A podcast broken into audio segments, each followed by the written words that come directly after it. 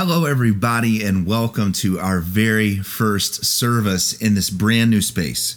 We met for 15 months at First Baptist Church in Tewksbury, Massachusetts. Now we're in our in our own brand new space, which will be ours for the next five years at least.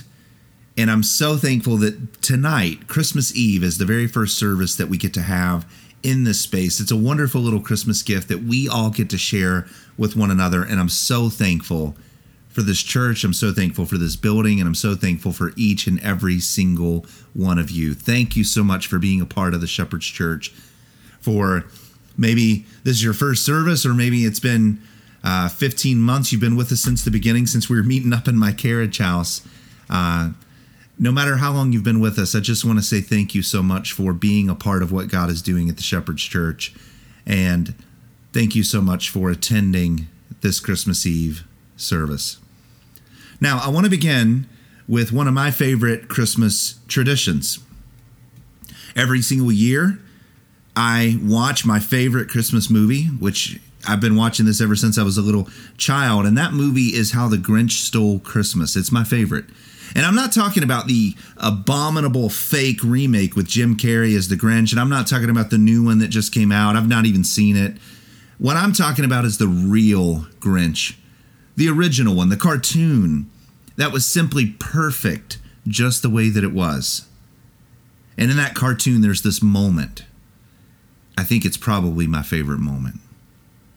When Grinchy Claus stands at the top of Mount Crumpit's summit wishfully and gleefully peering down at the town of Whoville below, expecting that he had in fact stolen Christmas. He strained his grinchy ears, standing in the silent, cold morning snow, listening intently, hoping to hear all of the boo hoos coming from every boy and girl down below as they woke up to find that no Christmas presents were under their tree. But in fact, that's actually not what happened at all, and that's part of the beauty and the brilliance of the story. My, perhaps my favorite line from this scene is when Dr. Seuss tells us this. And the Grinch, with his Grinch feet ice cold in the snow, stood puzzling and puzzling. How could it be so? It came without ribbons. It came without tags. It came without packages, boxes, or bags. And he puzzled and puzzled till his puzzler was sore. And then the Grinch thought of something he hadn't thought of before. What if Christmas, he thought, doesn't come from a store? What if Christmas perhaps means a little bit more? Now, as a child, I appreciated this so much because it invited me to look beyond the trees, to look beyond the lights and the gifts and the mistletoe and all of the commercialism and consumerism that's inherent in Christmas. It, it even invited me to look beyond the roast beast and to instead fix my mind upon the true meaning of Christmas, to ponder its depth, to plunder the riches of its beauty, and to see that it goes even infinitely and eternally deeper than the good tidings, the great cheer, the family time, the familiar songs, and all of that. And that is more than anything else what I hope that you experience this Christmas. That you would see that you would hear, that you would sing, that you would remember, that the meaning of Christmas would come washing over you this evening. And to do that today, we're going to begin with, with an assumption that we've had for the last three weeks in this series called The Christ Foretold in the book of Isaiah. And that assumption is that the events of Christmas morning did not begin 2,000 years ago, it goes deeper than that.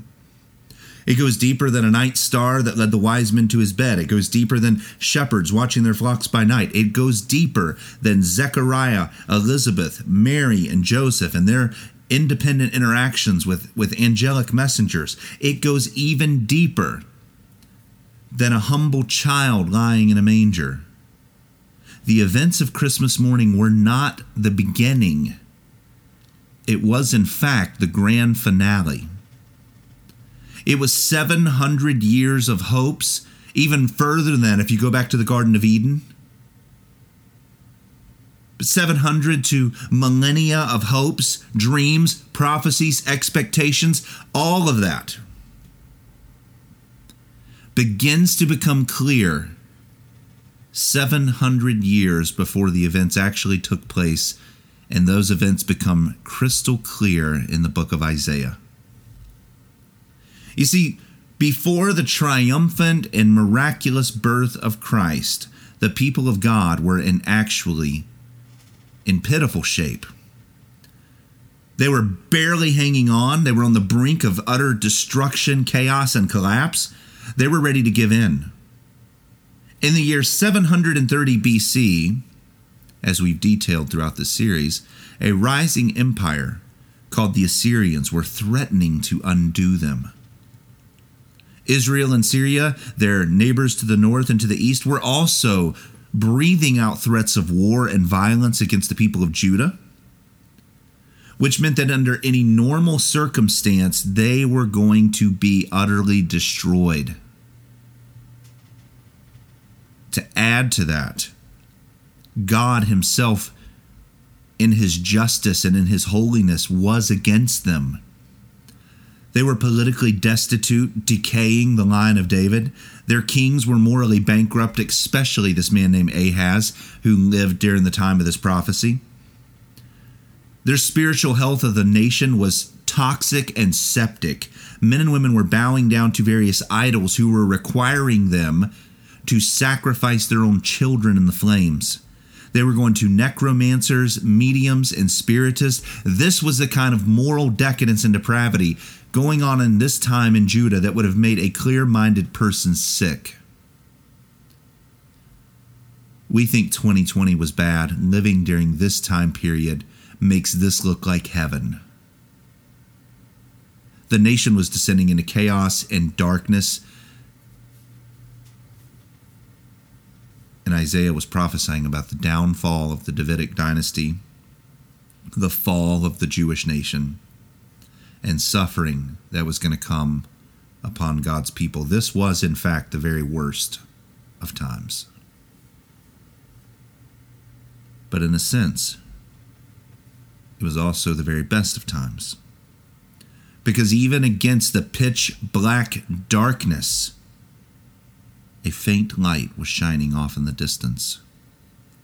Even though the Davidic kings were going to come to an end, Isaiah foretells of a coming king, a king that is above all kings, a king who's going to be born into the line of David, who is going to bring about a never ending kingdom.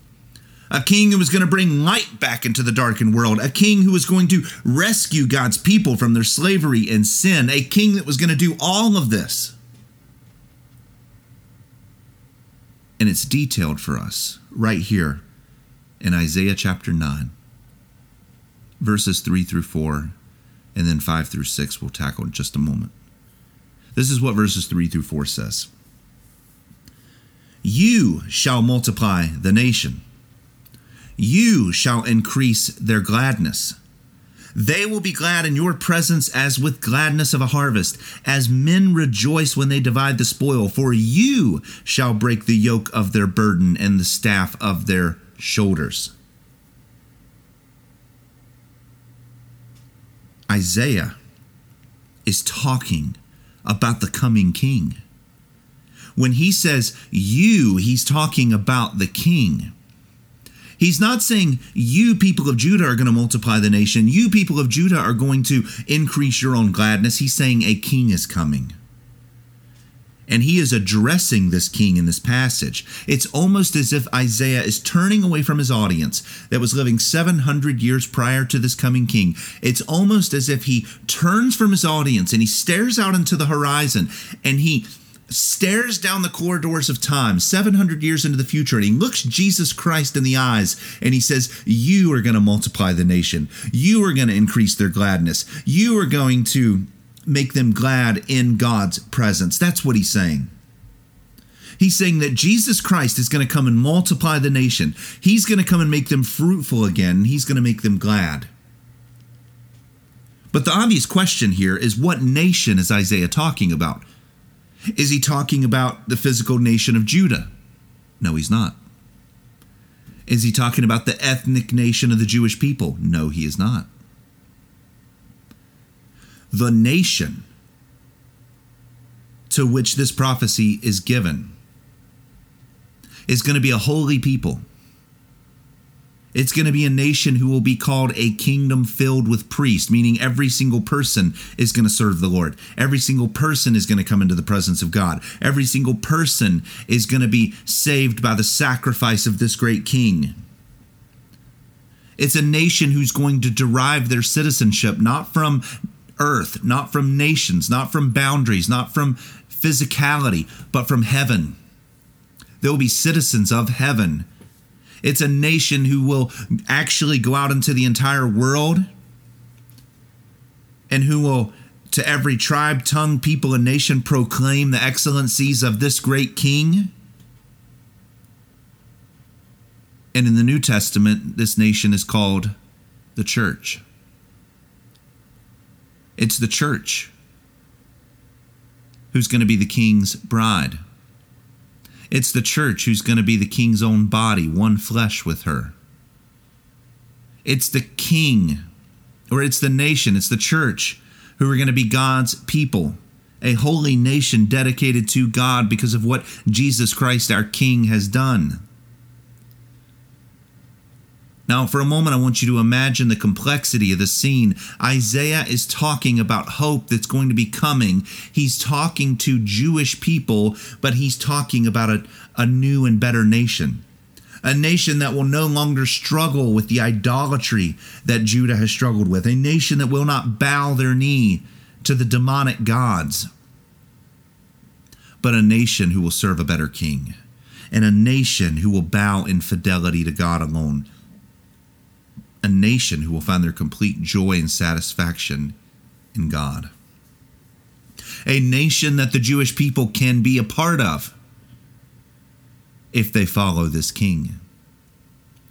It's a nation that all people, red, white, black, yellow, tall, small, male, female, it is a nation that will include all of the ethnic distinctions. It will include all of the different kinds of people all across the world, so long as they bow their knee to this king. The text says that this king will come and he will raise up this multi ethnic, national, global nation. And he will not just do that, he will increase their joy. He will increase their joy. It does not say that he may make this nation, the church, glad. It doesn't say that he might bring it into their sorrows or that he possibly could do this. If you're from the South, you might say might could. It doesn't say that. It says that he will increase their joy. He will bring God's people joy. He will give them a new heart in order to enjoy their God. And the question is, how is this king going to do this? Well, ultimately, this king is going to gain victory through being defeated on a cross. Every member of the church, past, present, and future, is in slavery to sin. And it would take this king going to the cross, having our punishment poured out on top of him so that we can find forgiveness because the debt that we owe God was larger than we can pay. So we needed someone who could pay it. And only Jesus Christ, who came, can take our sins and take our sadness and take our failures and take our curses and our diseases. And he will take them all the way to the cross. He will die with the penalty that you and I deserved, and only He could pay that price. And the only thing that He will leave for us is better than forgiveness. It's better than an empty slate. It's better than a clean record. He's not just coming to forgive us of our sins and leave us with an empty rap sheet. He's coming to bring us heaven's joy. For the Christian, He's not just coming to make you neutral with God, He's coming to cause you new emotions. He's coming to stir up gladness in your heart. He's coming to make you excited to give you a depth and a passion for God. He is coming to bring heaven's joy coursing through your veins. It's one of the ways that you can tell who a Christian is. Because a Christian has joy, a Christian has gladness because of the fact that this king has made his people joyful. It's a promise. It's a promise that he will do that for his people. So it's almost as if the text is saying that an angry, bitter, grumpy Christian is a contradiction in terms because it says that he will make them glad. He will make them joyful. And if they are not glad and are not joyful, maybe they're not his.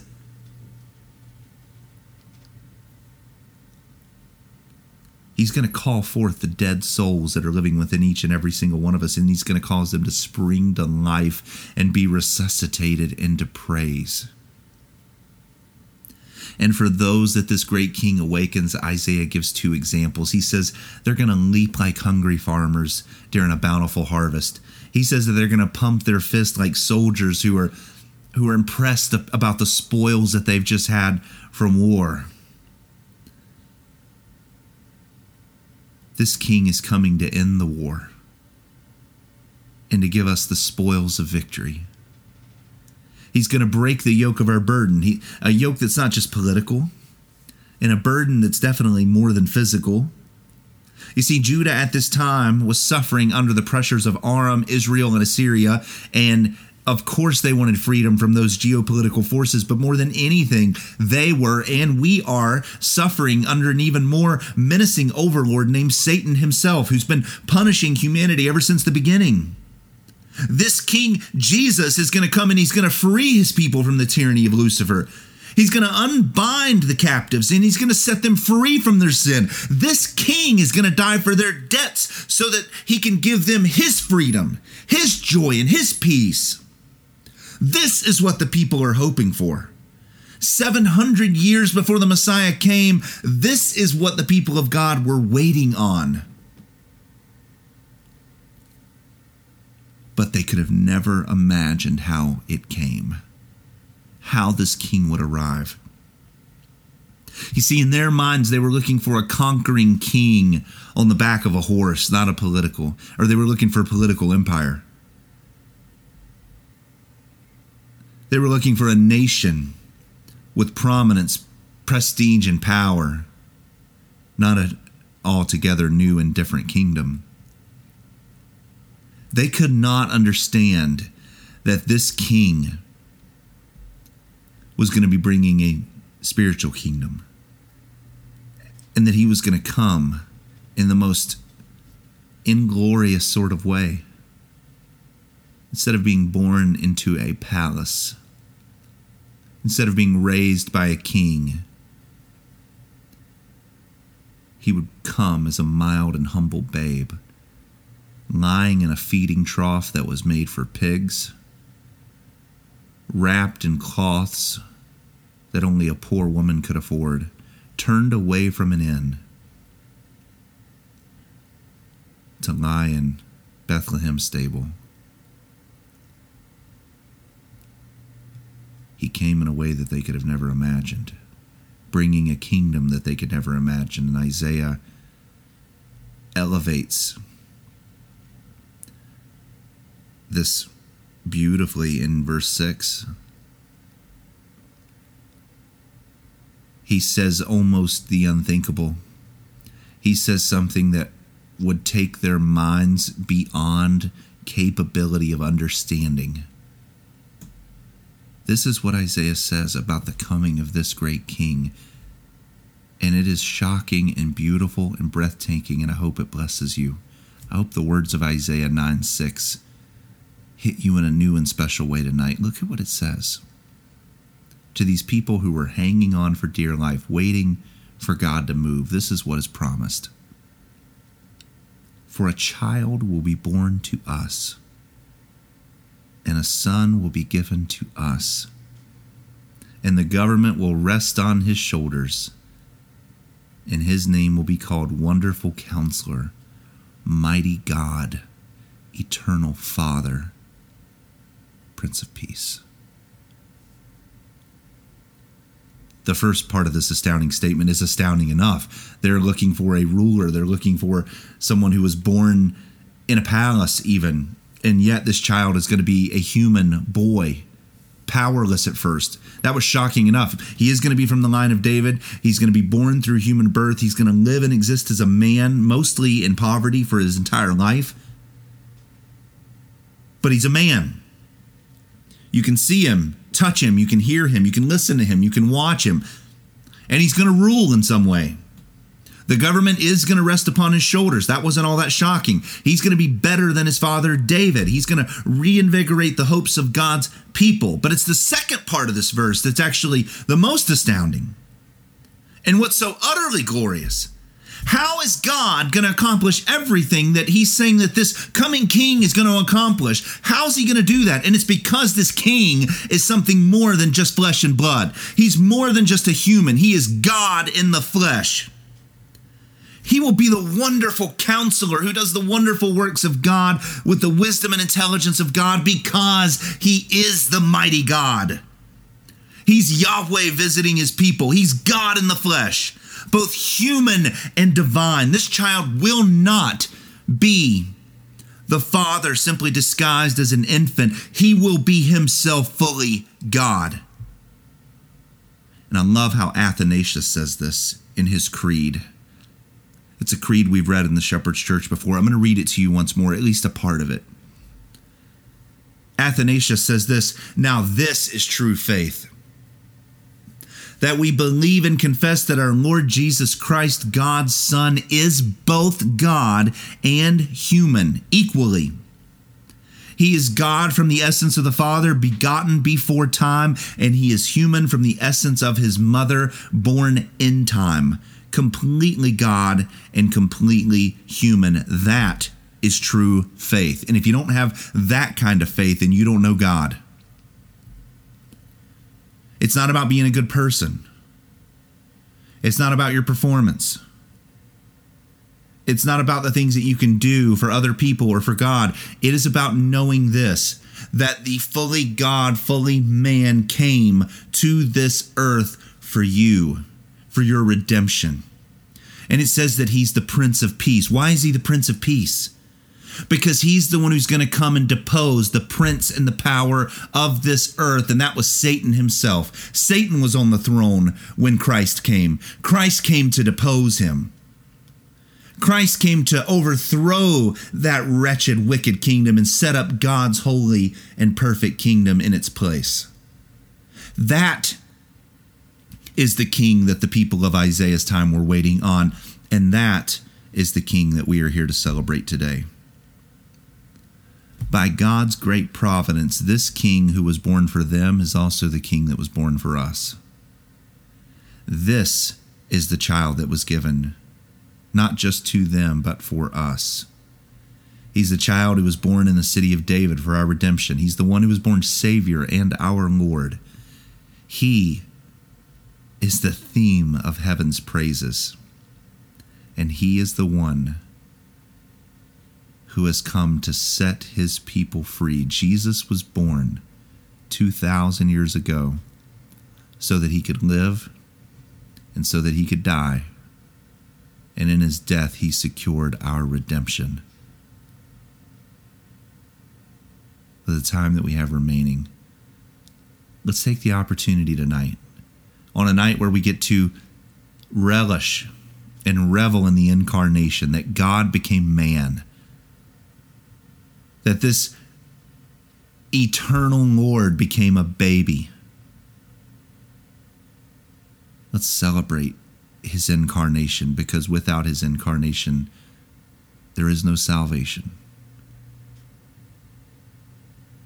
Let's pray. Lord Jesus, thank you for this season. Lord, we don't get caught up in the consumerism and the and the lights and materialism and, you know, Lord, we certainly know that there are lots of elements of this season that are not biblical, like trees and ornaments and everything else tinsel, holly, mistletoe.